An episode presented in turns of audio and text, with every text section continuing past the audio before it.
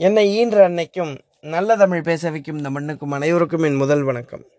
அறஞ்சென்று வாழாமை அப்படின்றது தாங்க என்னோட தலைப்பு. இந்த தலைப்பை சொல்ல வர கருத்து என்னன்னு கேட்டிங்கன்னா இனியவை நாற்பதில் வரக்கூடிய அந்த பாடல் அறஞ்சென்று வாழாமை ஆற்ற இனிதே குதர் சென்று கொள்ளாத கூர்மை இனிதே உயிர் சென்று தான் படினும் உன்னார்கையின் துண்ணா பெருமை போட் பீடுடையது இல் அப்படின்னு சொல்லுது இந்த பாட்டு. இந்த பாட்டு சொல்லக்கூடிய மூணு கருத்து என்னன்னு கேட்டிங்கன்னா முதல் கருத்து வந்து அறம் இல்லாத வாழ்க்கையை ஒருத்தன் வாழக்கூடாது.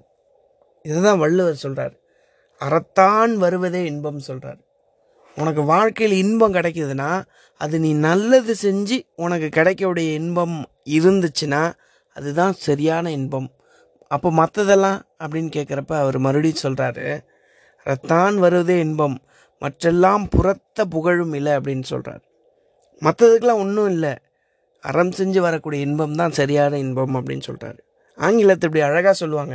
லைஃப் இஸ் ஃபார் சர்வீஸுங்க இந்த வாழ்க்கையே மற்றவங்களுக்கு உதவி செய்கிறதும் நல்லது செய்கிறதுக்காக தான் நம்ம இந்த பூமிக்கே வந்திருக்கோம் அப்படின்னு சொல்லுவாங்க.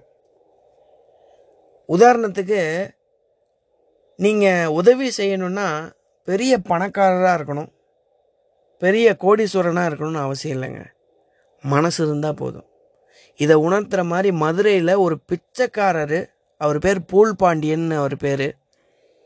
இவர் என்ன பண்ணியிருக்காருன்னு கேட்டிங்கன்னா முதலமைச்சர் கொரோனா உதவி திட்டத்தில் இதுவரையும் எண்பதாயிரம் வரையும் காசு கொடுத்துருக்காரு.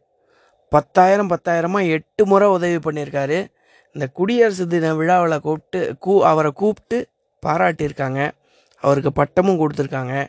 அந்த அளவுக்கு ஒரு பிச்சைக்காரராக இருந்தால் கூட நம்ம பிறந்ததே மற்றவங்களுக்கு உதவி செய்கிறதுக்காக தான் அப்படின்ற ஒரு விஷயத்தை அவர் கூட கடைப்பிடிச்சிருக்காரு அப்படின்னு கேட்டிங்கன்னா பெரிய விஷயம் என்னென்னா மற்றவங்களுக்கு நல்லது செய்யணும் அப்படின்ற கருத்தை தான் இந்த முதல் கருத்தாக இந்த பாடல் சொல்லுது.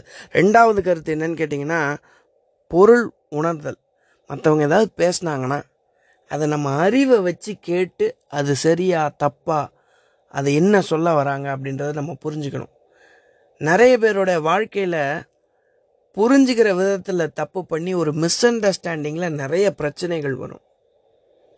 இப்போ மட்டுமாங்க அந்த காலத்துலேருந்தே பிரச்சனை இருக்குங்க. சிலப்பதிகாரத்தில் அந்த மன்னன் வந்து காவலாளியை கூப்பிட்டு அந்த சிலம்பை எடுத்துகிட்டு போன அந்த கோவலனை கொண்டு வா கொண்டு வா அப்படின்னு சொல்லியிருக்காரு. இவன் காதில் கொன்று வா அப்படின்னு கேட்டிருக்கு. கோவலனை போய் கொன்று எடுத்துகிட்டு வந்துட்டான். அந்த மாதிரி நம்மளுடைய வாழ்க்கையில் மிஸ் அண்டர்ஸ்டாண்டிங்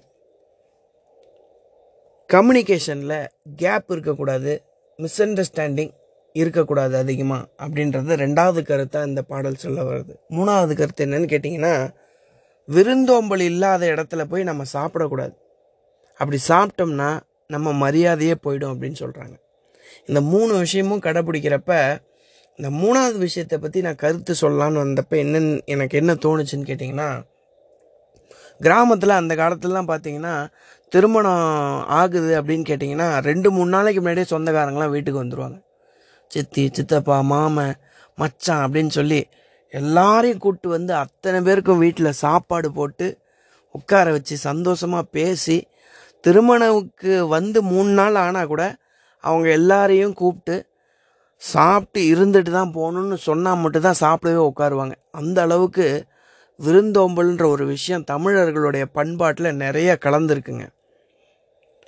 ஆனால் இப்போல்லாம் பார்த்தீங்கன்னா ஒரு பெரிய சரவணா பவன் அப்படின்ற ஹோட்டலில் டோக்கன் கொடுத்து சாப்பிட சொல்கிறாங்க விருந்தோம்பல்னால் என்னன்னே தெரியாத அளவுக்கு நம்ம பழக்க வழக்கங்கள் பண்பாடெல்லாம் மாறி போன இந்த சமூகத்தில் இந்த இனியவை நாற்பது சொல்லக்கூடிய இந்த மூணு கருத்துங்களையும் நம்ம ஞாபகம் வச்சுக்கணும். இந்த விருந்தோம்பலில் வள்ளுவர் என்ன சொல்கிறாரு அப்படின்னு நான் தேடி பார்த்தப்ப அவர் சொல்கிறாரு வித்தும் இடல் வேண்டும் கொள்ளோ விருந்தோம்பி மிச்சல் மிசைவான் புலம் அப்படிங்கிறாரு.